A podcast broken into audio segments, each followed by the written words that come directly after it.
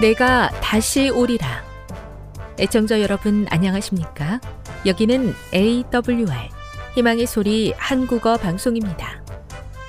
본 방송은 천국 복음을 온 세상에 전파하기 위해 제7일 안식일 예수 재림교회가 설립한 세계 방송망입니다. AWR 희망의 소리는 유럽, 라틴 아메리카, 아프리카, 러시아, 아시아의 방송망을 통해 전 세계에 복음을 전파하고 있습니다. AWR 아시아 희망의 소리 방송국은 한국어 방송을 매일 5시간씩 송출하고 있습니다. 희망의 소리 방송은 인터넷과 스마트폰을 통해서도 언제나 청취하실 수 있습니다. 들으실 수 있는 인터넷 주소는 awr.org입니다. 유튜브로는 awr 코리아로 검색하시면 됩니다. 이 시간 희망의 소리 한국어 방송과 함께 보람있고 유익한 시간 되시기 바랍니다. 내가 다시 오리라. 여기는 AWR 희망의 소리 한국어 방송입니다. 주파수 안내입니다. 괌에서 송출하는 우리 방송은 한국 표준시로 밤 11시에 9,580kHz로 다음 날 오전 6시에 9,860kHz로 각각 1시간씩 방송하고 있습니다. 우즈베키스탄에서 송출하는 우리 방송은 한국 표준시로 밤 9시에 15,530kHz로 밤 10시에 9,740kHz로 타지키스탄에서는 밤 9시에 15,255kHz로 각각 1시간씩 방송하고 있습니다. 애청자 여러분의 많은 청취 바랍니다.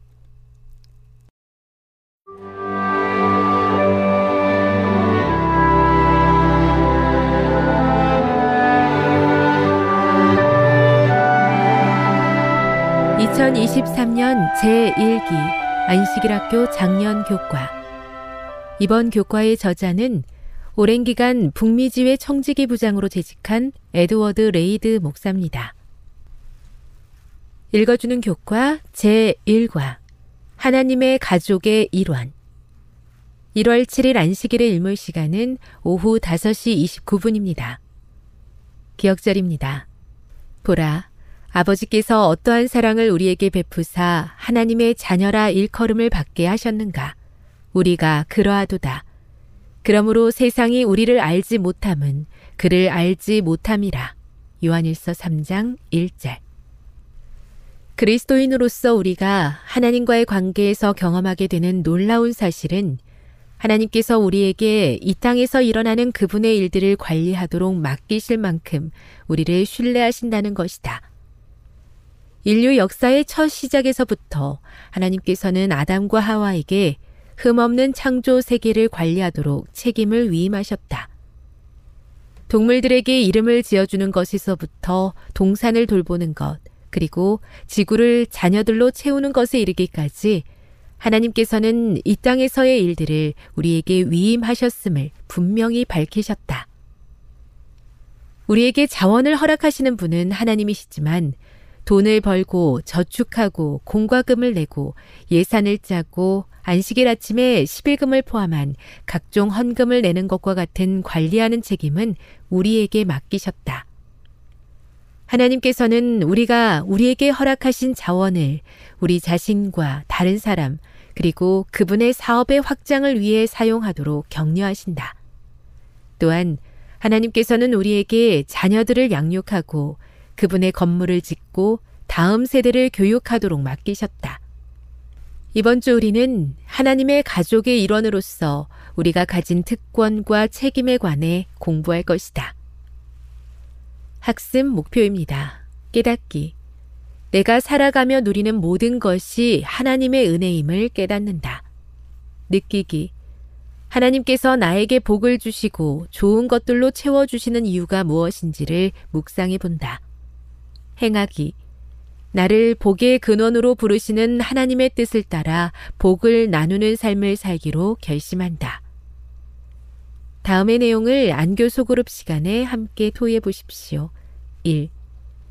내가 몰랐던 훌륭한 분이 나의 가족이나 친척이라는 것을 발견하고 놀라거나 뿌듯해한 적이 있습니까? 2. 우리에게 예수님이 내 아버지, 곧 너희 아버지라고 말씀하신 것은 하나님이 우리를 어떤 관계로 부르시는 것을 의미합니까? 3. 우리가 하나님의 가족이라는 사실은 어떤 모습으로 나타나야 하겠습니까?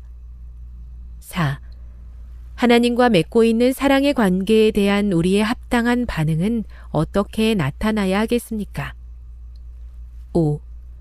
하나님이 주시는 선물 중 가장 귀한 것은 무엇입니까? 6. 하나님께 복을 받는다는 것은 그 속에 어떤 의미를 포함하고 있습니까? 7. 하나님이 우리에게 모든 것을 주신다는 사실은 우리가 살아가는 방식에 어떤 영향을 미칠까요? 결론입니다. 하나님은 우리를 하나님의 가족으로 부르시고 우리에게 모든 좋은 것을 나누어 주시는 분이십니다. 우리의 생명과 가진 모든 것이 하나님께로부터 온 선물이며 성전 건축을 위해 자원을 준비한 다윗처럼 우리도 그것을 기쁘게 돌려드릴 수 있어야 합니다. 우리는 하나님의 주신 복을 세상에 나누는 복의 근원으로 하나님의 뜻을 따르도록 부름을 받았습니다.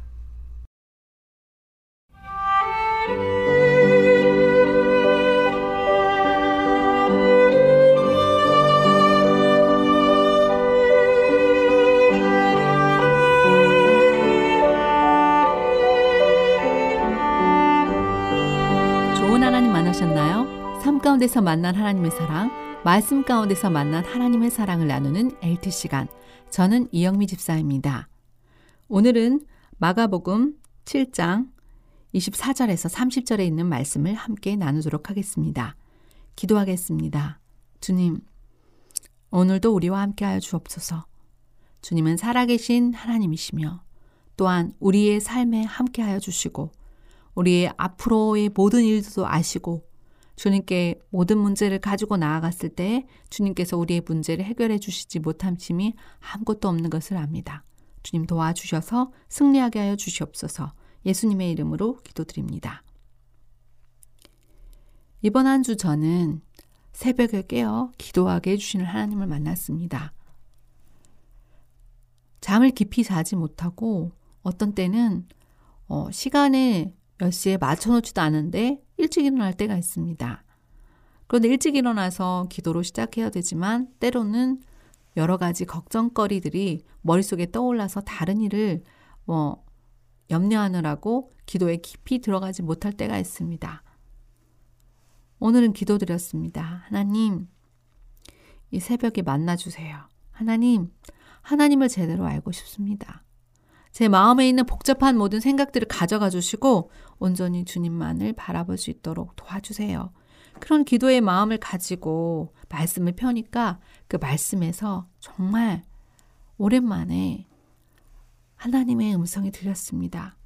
그리고 마음이 깨끗해지고 온전히 말씀에 순종하고자 하는 그러한 믿음이 생겼습니다. 그렇구나. 말씀조차도 내 스스로 보는 것이 아니라 하나님께 기도하였을 때 하나님께서 마음의 문을 열어주셔야 말씀에 깊이 들어갈 수 있구나. 그것들을 깨닫게 해주셔서 정말 감사했습니다.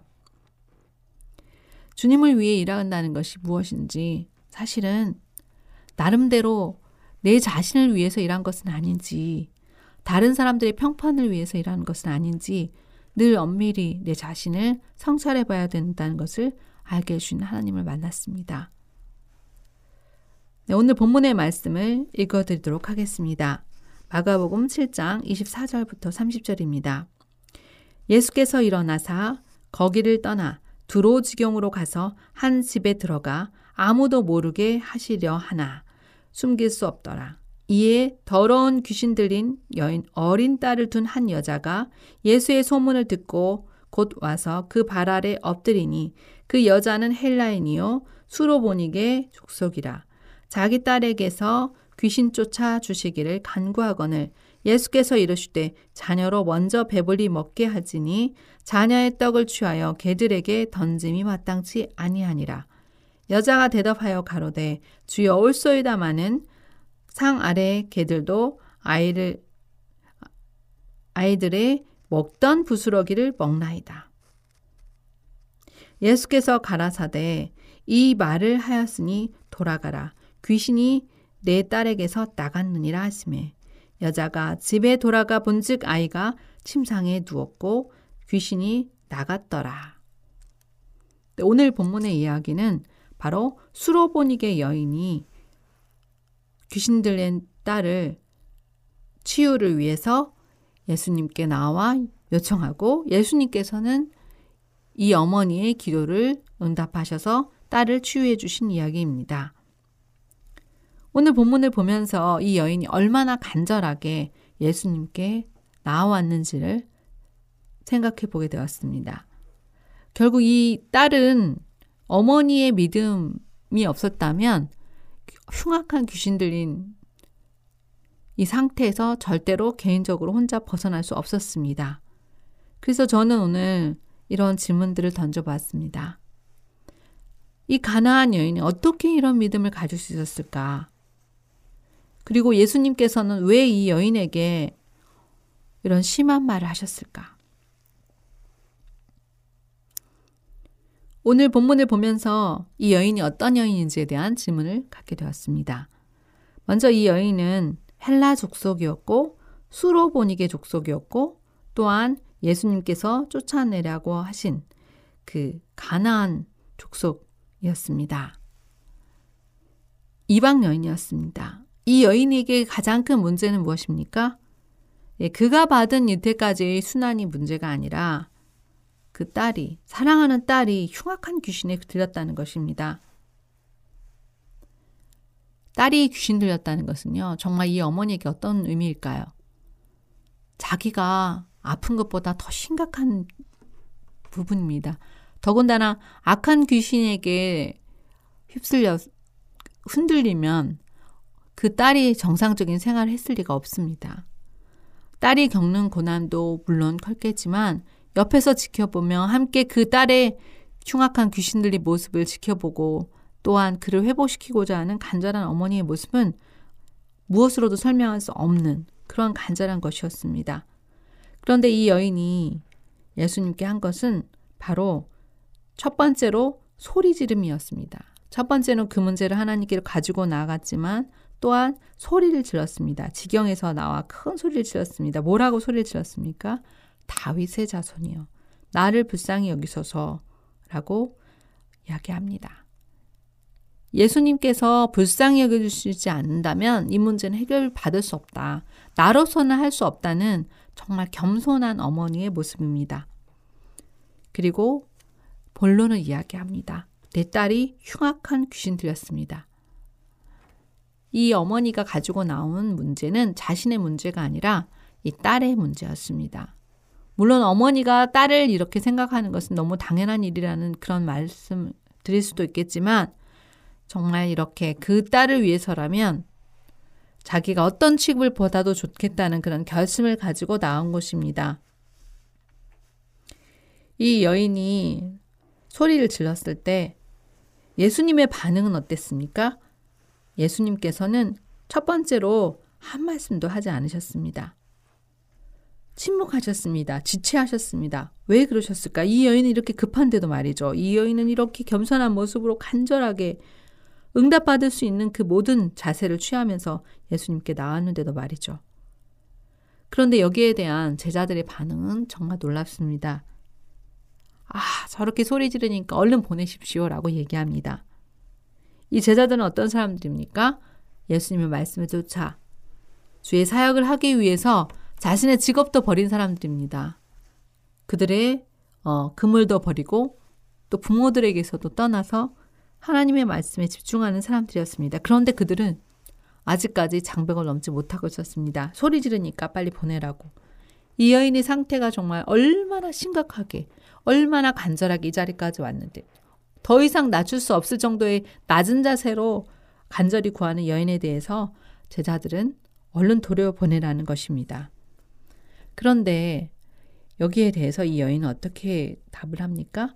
주여 저를 도우소서. 이제 다윗의 자손 예수여가 아니라 주님, 나의 주인이시여 저를 도와주십시오라고 더욱더 간절하게 요청을 합니다. 그때 예수님께서는 정말 강력한 말씀을 하시는데요. 자녀의 떡을 개에게 던지기 마땅치 않다. 이렇게 이야기하십니다. 정말 예수님답지 않습니다.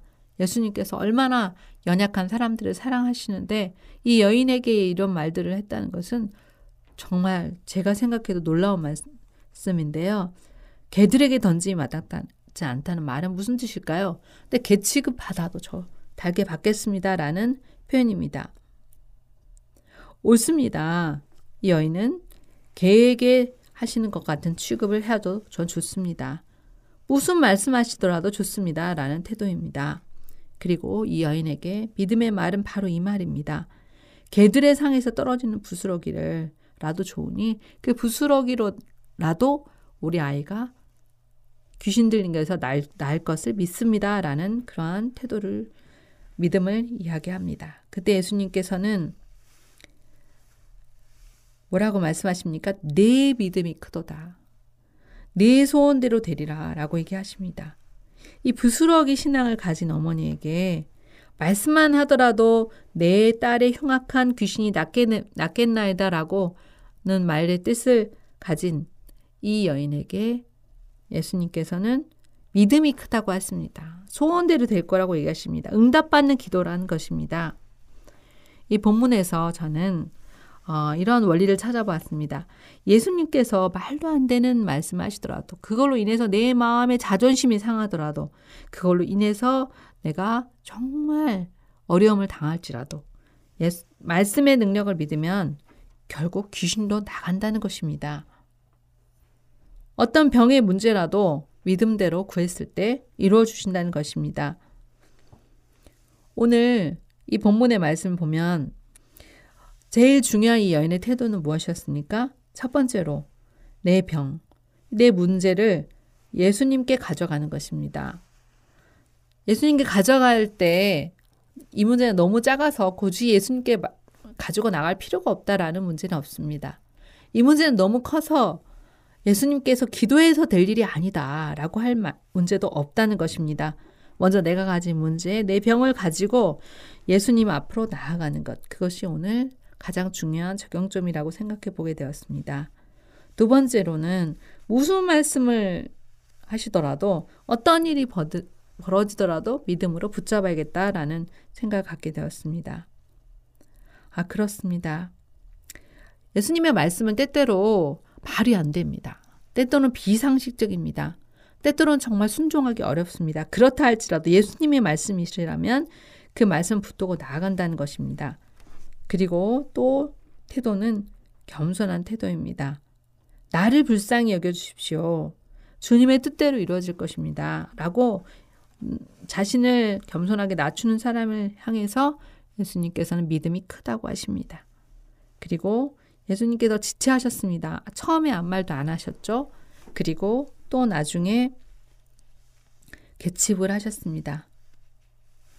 그런데도 불구하고 물론 예수님께서 개취급을 하셨을 때 그 말씀은 그렇게 하셨지만 예수님의 태도도 예수님께서 정말 그렇게 하셨을까 생각해 보니까 이 여인이 이렇게 예수님께 가까이 나온 것으로 보아 예수님께서 말씀은 그렇게 하실지 모르지만 그의 마음에 주체할 수 없는 사랑으로 이 여인을 바라본 것을 이 여인이 알, 느꼈다는 것입니다. 그리고 이 여인은 어, 무슨 말씀이라도 이루어지겠다는 그 말씀의 믿음을 가지고 예수님께 구했을 때 결국 아이가 치유함을 받게 됩니다. 여기서 응답받는 기도란 어떤 기도인가요? 예수님이 혹 지체하시더라도 예수님의 말씀이 혹 내 마음속에 맞지 않더라도 말씀에서 주어진 음성에 따라서 예수님의 음성에 순종하고 나아갈 때 또 인내로 기다릴 때 우리 안에도 있는 소원도 이루어 주시겠다 약속하셨습니다. 기도드리겠습니다. 오늘의 기도 제목은 이 여인과 같은 믿음을 주십시오. 마지막 때에 너희가 믿음을 보겠느냐고 말씀하셨는데요. 믿음을 달라는 마지막 때에 침례원과 같은 믿음을 달라는 기도를 드리기 원합니다. 또한 말씀의 능력을 붙들고 문제가 더 이상 문제가 아니라 하나님께 드리는 기도 제목이 되길 원합니다. 라고 어, 기도 제목을 잡아보았습니다. 기도하겠습니다. 주님, 오늘 나의 문제를 하나님께 가져가기 원합니다. 주님, 기도하는 기도를 쉬는 죄를 범하지 않길 원합니다.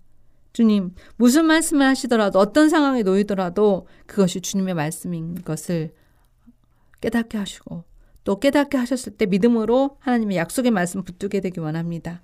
또한 주여 나를 불쌍히 여기소서라고 하는 겸손한 태도로 구하기 원합니다. 기도들이 이 기도에 응답하여 주옵소서.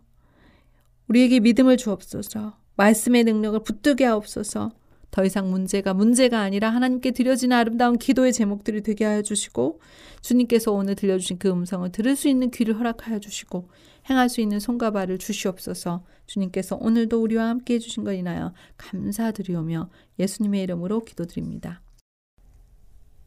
지금 여러분께서는 AWR 희망의 소리 한국어 방송을 듣고 계십니다.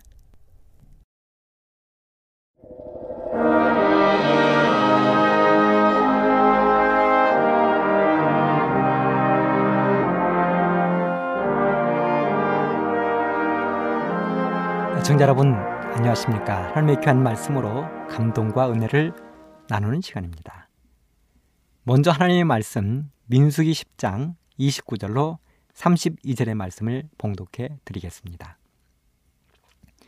모세가 그 장인 미디안 사람 루엘의 아들 호밥에게 이르되 여호와께서 주마하신 곳으로 우리가 진행하나니 우리가 동행하자 그리하면 선대하리라. 여호와께서 이스라엘에게 복을 내리라 하셨느니라. 호밥이 그에게 이르되 나는 가지 아니하고 내 고향 내 친족에게로 가리라. 모세가 가로되 총컨대 우리를 떠나지 마소서. 당신은 우리가 광야에서 어떻게 진칠 것을 아나니 우리의 눈이 두리이다. 우리와 동행하면 여호와께서 우리에게 복을 내리시는 대로 우리도 당신에게 행하리이다. 정자 여러분, 오늘 저는 이 말씀을 중심으로 하나님의 일에 찬성표를 던지자 이런 제목으로 말씀을 준비해 보았습니다. 이스라엘 백성들은 400년을 애굽에서 살다가 광야로 나왔습니다. 여러분 이 400년의 그 애굽의 생활은 이스라엘 백성들에게 엄청난 고통과 괴로움을 가져다 주었습니다. 그런데 하나님의 도우심으로 이스라엘 백성들이 마침내 애굽 땅을 출발하여 가나안 땅으로 가게 된 것입니다.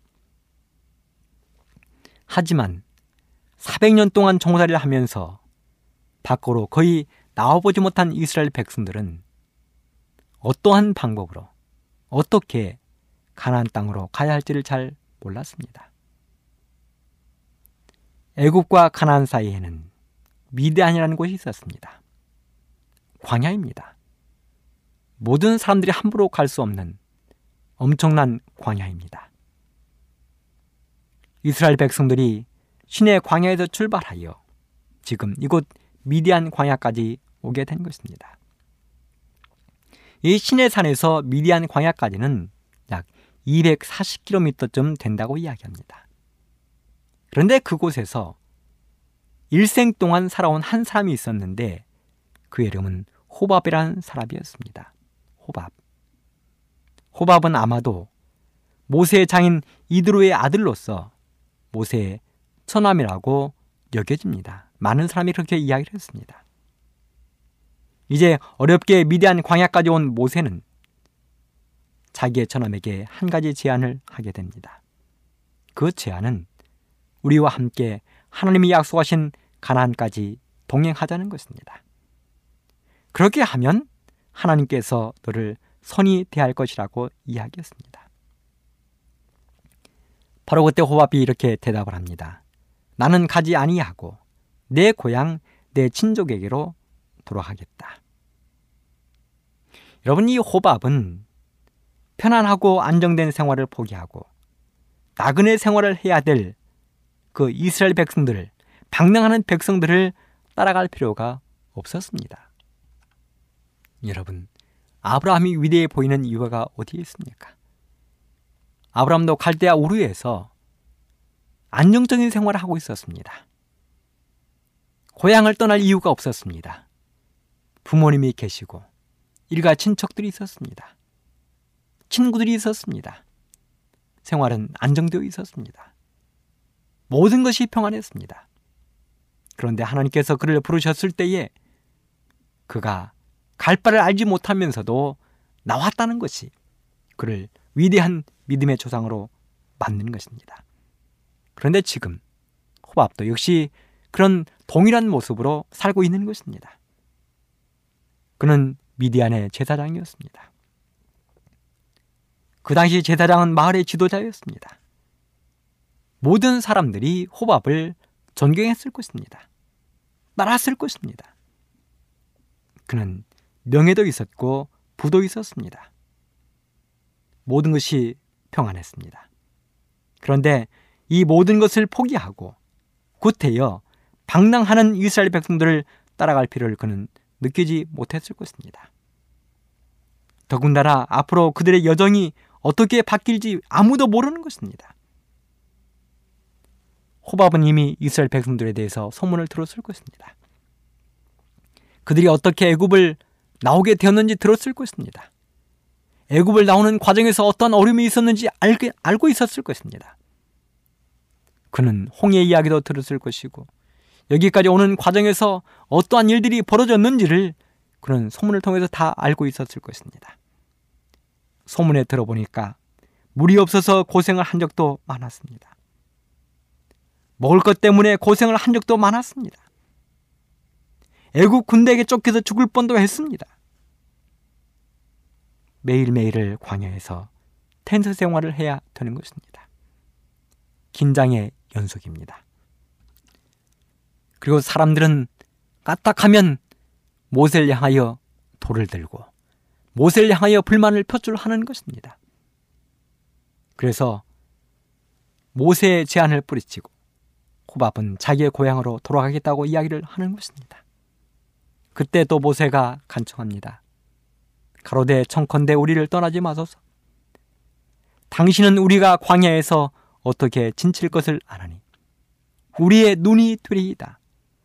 우리와 동행하면 여호와께서 우리에게 복을 내리시는 대로 우리도 당신에게 행하리이다. 여러분 사람들이 모르는 길을 간다는 것 얼마나 불안하고 얼마나 고통스럽고 얼마나 긴장스럽습니까? 저희들도 때때로 해외에 출장할 기회가 있어서 해외에 가게 됩니다. 한 번은 저희들이 미국에 출장을 가게 되었습니다. 출장을 가기 전에 저희들은 이미 여행사를 통하여 모든 것을 예약했습니다. 여행사가 모든 것을 책임지기로 했습니다. 그리고 미국에 도착을 했는데 여러 가지 문제들이 있어서 여행사와의 그 관계를 저희들이 계약을 해지하게 되었습니다. 이제는 저희들 자신이 스스로 모든 것을 해결해야 되었습니다. 일주일간을 그렇게 저희들이 다니는데 얼마나 불행했는지 모릅니다. 어디로 가야 될지, 무엇을 먹어야 될지, 어디에서 자야 될지, 모든 것이 불안했습니다. 길을 아는 사람이 안내하지 않는다는 것, 이것은 참으로 불행하고 괴롭고 어려운 일입니다. 왜 그렇습니까? 앞이 보이지 않기 때문에 그런 것입니다. 그런데 지금 모세가 호밥에게 자기들의 눈이 되어달라고 요청하고 있는 것입니다. 여기 말했습니다. 청컨대 우리를 떠나지 마소서. 당신은 우리가 광야에서 어떻게 진칠 것을 아나니 당신은 우리의 눈이 될 것입니다. 우리와 동행하면 당신이 우리와 동행하면 여호와께서 우리에게 복을 내리시는 대로 우리도 당신에게 행할 것입니다. 그리고 본문은 여기서 끝났습니다. 따라갔는지 안 따라갔는지 본문은 결론 없이 끝낸 것입니다. 그런데요. 사사기에 보면 호밥의 후손들이 가나안 땅에 살게 되었음을 이렇게 기록하고 있습니다. 사사기 4장 11절 모세의 장인 호밥의 자손 중 겐사람 헤벨이 자기 족속을 떠나 게데스에 가까운 사하나님 상수리나무 곁에 이르러 장막을 쳤더라. 이 말씀을 가만히 유추해 보면 호밥이 모세의 간청이 와하여 자기의 평안한 미디안에서의 생활을 접고 비록 힘들고 미래가 불투명했지만 이스라엘 백성들과 함께 가나안 땅을 향하여 출발했음을 알 수 있는 것입니다. 그렇다면 왜 모세는 호밥을 그처럼 데리고 가고 싶었을까요? 몇 가지 이유가 있었습니다. 첫째는 호밥은 사랑하는 가족이었습니다. 처남이었습니다. 둘째는 미디안 지리에 밝은 사람이었습니다. 사실 미디안 지리는 모세도 잘 알았습니다. 왜 그렇습니까? 모세가 애굽의 궁정에서 쫓겨 나와서 미디안 광야에 갔을 때 그는 거기에서 40년 동안 양을 쳤습니다. 40년 동안 매일 양들을 데리고 온 사방을 그는 헤매고 다녔습니다. 그래서 모세도 이 미디안 그 지리에 대해서 매우 잘 알고 있었을 것입니다. 하지만 이 미디안 지역에서 태어나고 자랐던 호밥에 비하면 그는 미단에 대해서 아는 것이 별로 없었습니다. 호밥은 어디에 우물이 있는지를 잘 알았을 것입니다. 호밥은 200만 명이나 되는 이스라엘 백성들이 어디에 가서 진을 쳐야 될지를 알았을 것입니다. 어디에 가면 먹을 것이 풍족한지를 알았을 것입니다. 호밥은 미디안 지리에 밝은 사람이었습니다. 셋째는 광야 생활에 익숙한 텐트 치는데 매우 익숙한 사람이었습니다. 그래서 여전히 텐트 치는 생활에 텐트 생활에 익숙하지 못한 이스라엘 백성들에게 호밥은 큰 힘이 될 것이었습니다.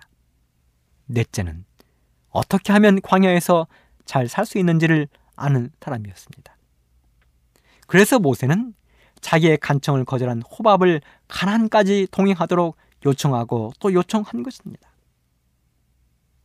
호밥은 처음에는 이 제안에 부표를 던졌지만 후일에는 찬성표를 던졌습니다. 그리고 모세의 부탁대로 이스라엘 백성들의 눈이 되었습니다. 텐트 치는 일을 지도하고 광야 생활의 안내자가 되었습니다. 모든 이스라엘 백성들의 나침반이 되었습니다. 우리도 오늘 호압처럼 하나님의 일에 찬성표를 던지면 어떤 축복이 오는지를 깨닫게 되기를 간절히 바랍니다. 그래서 이 호밥을 통하여 하나님의 일에 찬성표를 던지는 사람이 어떻게 복받는지 몇 가지 이유를 찾아보도록 하겠습니다.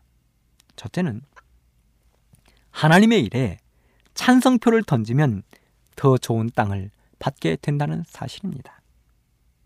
여러분, 미디아는 호밥이 살고 있던 미디아는 사막입니다. 광야입니다. 가도 가도 끝이 없는 광야입니다. 뙤약볕이 내려 쪼이는 곳입니다. 풀 한 포기도 자라기 어려운 곳입니다. 가시떨기가 여기저기 가끔 서 있고 주강목, 곧 아카시아 나무가 드문드문 서 있는 곳입니다. 물 때문에 샘 하나를 사이에 두고 생명을 거는 싸움을 종종 해야 되는 곳입니다. 언제나 양식이 부족한 곳입니다. 그래서 기도원 시대에 보면 추수 때마다 미디안 사람들이 이스라엘 백성들을 침략하고 괴롭혔다고 기록하고 있습니다. 그런데 호밥은 그 미디안을 떠나 가나안까지 왔습니다. 여러분 가나안 땅이 어떤 곳입니까? 하나님께서 말씀하셨습니다. 이 가나안 땅은 젖과 꿀이 흐르는 땅이라고 이야기했습니다. 포도 한 송이를 두 사람이 메어야 할 만큼 탐스러운 포도가 열리는 땅이라고 기록했습니다. 헤르몬 산에서 흘러내리는 요단강이 흐르는 땅입니다. 지금은 많이 변해버렸지만 아브라함과 롯이 살던 그 시대에 소돔 지역은 에덴처럼 아름다웠다고 이야기했습니다. 모든 것이 풍족했습니다. 푸르른 초원이 있었습니다. 그런데 호밥이 모세를 따라 이스라엘 백성들, 과 함께 가나안 땅에 들어왔을 때 그가 받은 땅은 게데스 지역이었습니다. 여러분 게데스는 여섯 곳의 도피성 중 한 곳입니다. 갈릴리 바다 위 흰눈이 쌓인 헤르몬산 바로 아래입니다. 납달리 지파가 살던 가나안의 가장 비옥한 땅입니다. 여러분 광야에서 살던 사람이 눈 구경을 한다? 이것은 얼마나 큰 축복인지 아십니까? 제가 어린이 부장을 하던 시대에 한 번은 경기도 가평의 사슴의 동산이라는 곳에서 어린이 교사 지도자 학교를 하게 되었습니다. 그런데 그 집회에 홍콩과 필리핀에서 온 두 선교사가 참여를 했습니다. 필리핀 열대의 나라지요. 무덥죠. 뜨겁지요. 거기는 겨울이 없습니다. 거기는 반바지 하나 반발 하나면 1년을 살 수 있는 나라입니다. 홍콩 역시 마찬가지입니다. 그러니 그 사람들이 눈을 볼 수 있는 기회가 있었을까요? 그들은 어릴 때부터 눈이 무엇인지도 모르고 살던 사람들입니다. 그런데 그들이 한국에 와서 드디어 눈을 본 것입니다. 비록 날씨는 춥고 정말 힘들었지만 그 두 명의 선교사들이 눈을 보더니 눈물을 흘리며 기뻐하는 모습을 보았습니다. 밖에 나가서 신나게 눈을 맞고 눈을 뭉쳐서 눈싸움을 하고 뒹굴며 좋아했습니다. 이렇게 열대 지역에 살던 사람들이 눈을 본다는 것은 행운이요 기쁨입니다. 호밥과 그의 후손들이 지금 사막에서 살다가 광야에서 살다가 젖과 꿀이 흐르는 땅을 선물로 받았으면서도 헤르몬 산에 눈 쌓인 헤르몬 산의 그 아래 지역에 살면서 그들은 눈을 보았다는 것입니다. 이처럼 하나님의 사업에 동참하고 하나님의 사업에 동행하고 찬성표를 던지면 하나님은 우리에게 더 좋은 땅을 선물로 준다는 사실입니다. 영국 사람들에게 이 세상에서 가장 불행한 사람 한 명을 추천하라 한다면 바로 천로역정을 쓴 존 버니언이라는 사람을 추천한다는 것입니다. 버니언의 아버지는 가난한 땜쟁이였습니다. 어머니는 16살 되던 해에 돌아가셨습니다. 17살 때 사랑하는 동생 마가렛이 죽어 어머니와 나란히 묻혔습니다. 여동생이 죽고 한 달이 못 되어서 계모가 들어왔습니다. 그는 1645년 가장 사랑하던 친구 레시터 씨가 전쟁에 나가서 총을 맞고 죽었습니다. 그는 그런 이런 와중에서도 가난입 처녀 메리와 결혼을 했습니다. 그런데 첫 딸이 태어났는데 장님인 아이가 태어났습니다. 그 아내는 사남매를 더 낳고 죽었습니다. 사정이 이렇다 보니 번녀는 더 이상 견디지 못하고 마침내 타락한 생활을 걷기 시작했습니다. 술에 중독이 되었습니다. 담배에 중독이 되었습니다. 도박에 빠졌습니다. 마약에 손을 댔습니다. 추기 위하여 술집을 드나들고 모든 여자들을 만났습니다. 그는 삶을 포기했습니다. 그러던 그 존퍼년이 오늘날 하나님의 음성을 들었습니다. 그 음성은 바로 너는 죄악에서 떠나 하늘에 속하라는 음성이었습니다. 번연은 이 음성에 순종했습니다. 그는 하염없이 눈물을 흘렸습니다. 이런 종번연의 귀에 다시 한번 하늘의 음성이 들려왔습니다. 내가 살아있기에 네가 살아있는 것이다. 너는 십자가로 말미암아 평안을 얻었도다. 내가 너를 영원히 사랑하노라. 내가 너를 영원히 사랑하노라. 이렇게 하나님을 만난 번연이 감옥 속에서 쓴 책이 그 유명한 철로 역정이라는 책입니다. 이 세상에서 성경 다음으로 많이 팔린 책이 철로 역정입니다. 이 철로 역정은 120개국의 언어로 번역되어 수많은 사람들의 손에 감동과 기쁨을 주는 책이 되었습니다. 이렇게 하나님의 뜻을 따르는 사람이 있는가 하면 하나님의 일에 찬성표를 던진 사람이 있는가 하면 그렇지 않은 사람도 있다는 사실입니다. 미국 조지아주의 중서부의 대포였던 레스터라는 사람이 있었습니다. 레스터 가문이 있었습니다. 얼마나 땅이 많았는지 그 지역 사람들은 레스터 가문의 땅을 밟지 않고는 살 수 없을 정도였습니다. 그런데 레스터 가문은 그 땅에 담배를 심었습니다. 그래서 사람들은 그 길을 담배의 길이라고 불렀습니다. 담배로 엄청난 돈을 벌어들였습니다. 그의 재산은 쌓을 곳이 없도록 번창했습니다.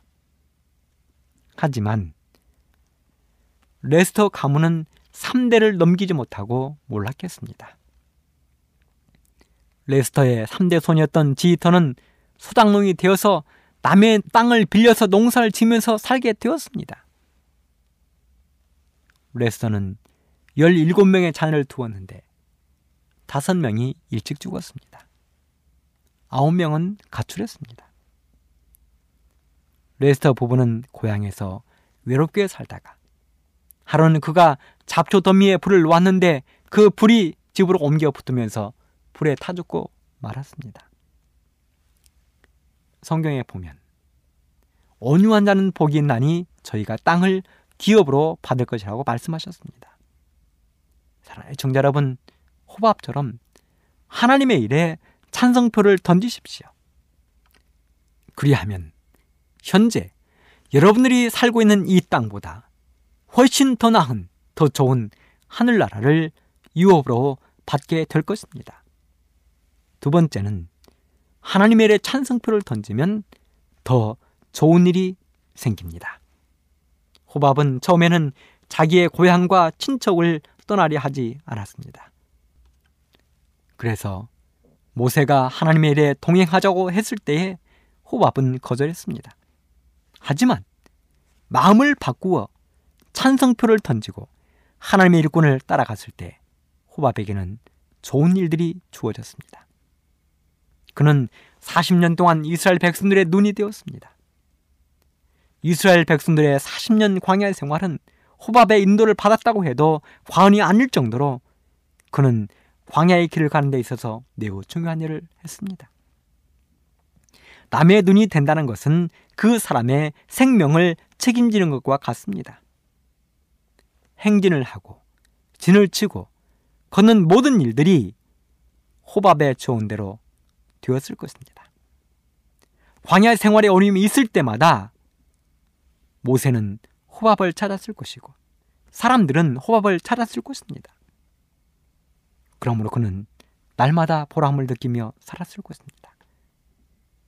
호밥은 모세의 처남이기 때문에 나이도 비슷했을 것입니다. 모세가 120세를 살고 죽었기 때문에 그도 100살이 넘었을 것입니다. 많은 사람들은 나이가 많으면 뒤로 물러나게 되어 있습니다. 사람들이 밀쳐내는 것입니다. 하지만 그 나이에 중요한 위치에서 보람된 일을 하며 산 사람이 호비였다는 것입니다. 생각을 바꾸는 것. 반대해서 찬성으로 돌아서는 것. 그것은 참으로 좋은 일들을 가져다 주는 것입니다. 생각을 바꾸면 사람들이 어떻게 달라집니까, 여러분? 스티븐 코비라는 사람이 쓴 성공하는 사람들의 일곱 가지 습관에 보면 이런 이야기가 나옵니다. 한 사람이 지하철을 타고 왔는데 아버지와 아들이 지하철 안으로 들어왔습니다. 아버지는 아주 어린 아들을 데리고 있었습니다. 그런데 그 어린 아들이 매우 수선스럽게 전철 안을 뛰어다니는 것입니다. 이곳저곳 쑤시고 돌아다니고 뛰고 사람들을 건드렸습니다. 소리를 질렀습니다. 그래도 이 아버지는 말릴 생각도 하지 아니하고 가만히 고개만 숙이고 자리에 앉아 있었습니다.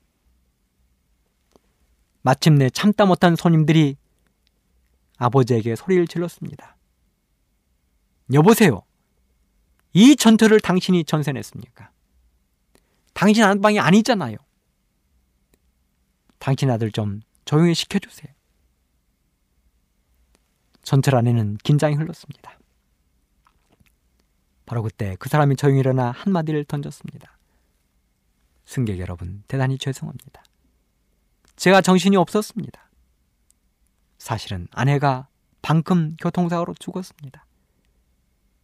병원에서 바삐 나와 아내의 장례를 생각하느라 미처 아이를 붙잡지 못했습니다. 죄송합니다. 이 말을 들은 승객 중 한 명이 일어나더니 이렇게 이야기했습니다. 여러분, 이렇게 아픔을 당하고 있는 이분의 심정을 우리가 몰랐습니다. 이분이 우리가 타고 있는 지하철에 타고 있다는 것은 우리에게 이분을 위로하라는 하나님의 뜻이 아닐까요? 여러분, 우리의 작은 정성을 모아 위로금을 거두면 어떨까요? 같이 동참을 보는 이 보좌에 협력하여 주시기 바랍니다. 그러자 많은 사람들이 그 사람이 내어민 모자에 동전과 지폐를 넣기 시작했습니다. 그렇습니다. 생각을 바꾸면 더 좋은 일이 생깁니다. 오늘 이후로 여러분의 생각을 바꿔 보십시오. 부정적인 생각에서 긍정적인 생각으로 어두운 생각에서 밝은 생각으로 이 세상에서 하늘로 그리하면 호밥에게 더 좋은 일이 생긴 것처럼 사랑하는 애청자 여러분에게도 더 좋은 일이 생길 것입니다. 마지막으로 세 번째, 하나님의 일에 찬성표를 던지면 더 좋은 미래가 있다는 것입니다. 호밥이 하나님의 일에 찬성표를 던지고 난 이후에 주어진 축복은 더 좋은 미래였습니다. 더 좋은 미래였습니다. 호밥은 이방 종교를 섬기는 이방 종교의 제사장이었습니다. 우상을 섬기던 사람이었을 것입니다. 하지만 지금은 하나님을 사랑하게 되었습니다. 그는 구원을 받게 되었습니다. 영원한 천국 백성이 되었습니다. 스코틀랜드에 가면 다리가 하나 있는데요. 돌다리입니다. 그런데 그 돌다리에는 이런 이야기가 얽혀 있습니다. 그 다리의 이름은 하나님과 나입니다. 하나님과 나. 그 마을에 어느 날 큰 홍수가 일어났습니다. 엄청난 홍수였습니다. 지금까지는 당해보지 못한 그 홍수였습니다. 얼마 전 필리핀에 엄청난 태풍이 몰려왔지요. 지금까지 있었던 태풍 중에서 지구에 있었던 태풍 중에서 가장 큰 태풍이 몰려왔다는 이야기를 들었습니다. 수많은 사람이 죽었습니다. 1만 2천 명 이상의 사람들이 죽었습니다. 그 태풍 때문에 당해보지 못한 태풍 때문에 그런데 지금 이 마을에도 당해보지 못한 홍수가 난 것입니다. 그리고 아주 집안이 가난한 한 소녀가 그 냇가를 건너가다가 물에 휩쓸려 내려갔습니다. 소녀는 생각했습니다. 이제 죽는구나.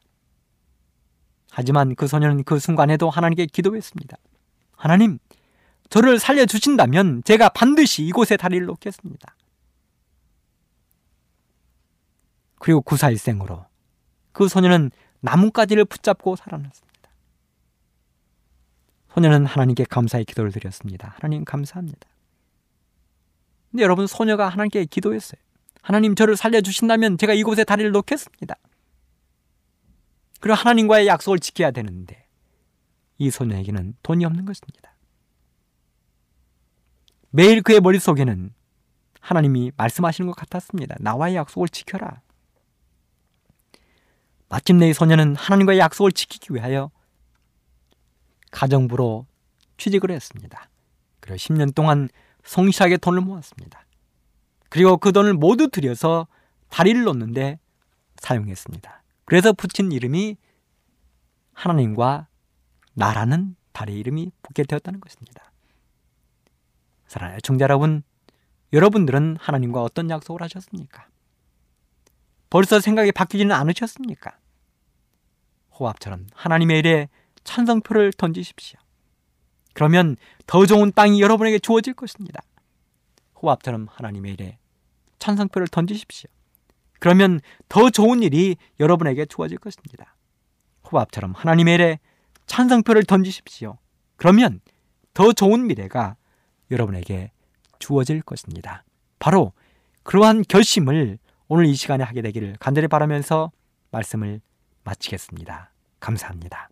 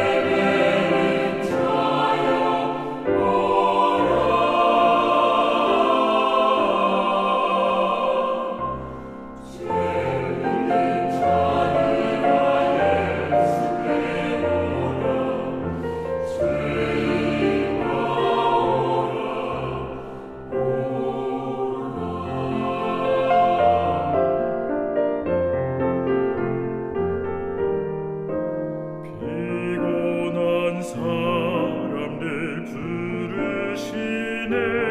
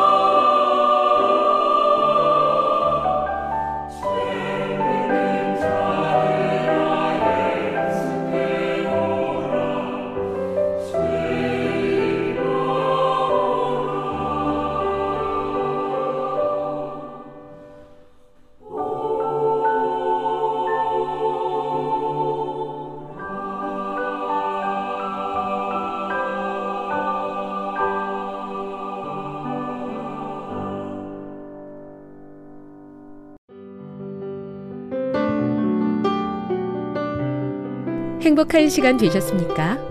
지금까지 여러분께서는 AWR 희망의 소리 한국어 방송을 청취하셨습니다.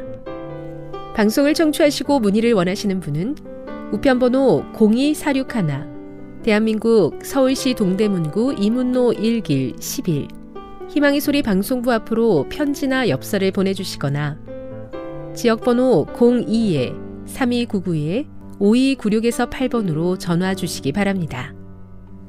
지금까지 함께 해주신 애청자 여러분들께 감사드립니다. 애청자 여러분, 다음 이 시간까지 하나님 안에서 늘 평안하십시오. 감사합니다. 내가 다시 오리라. 여기는 AWR 희망의 소리 한국어 방송입니다.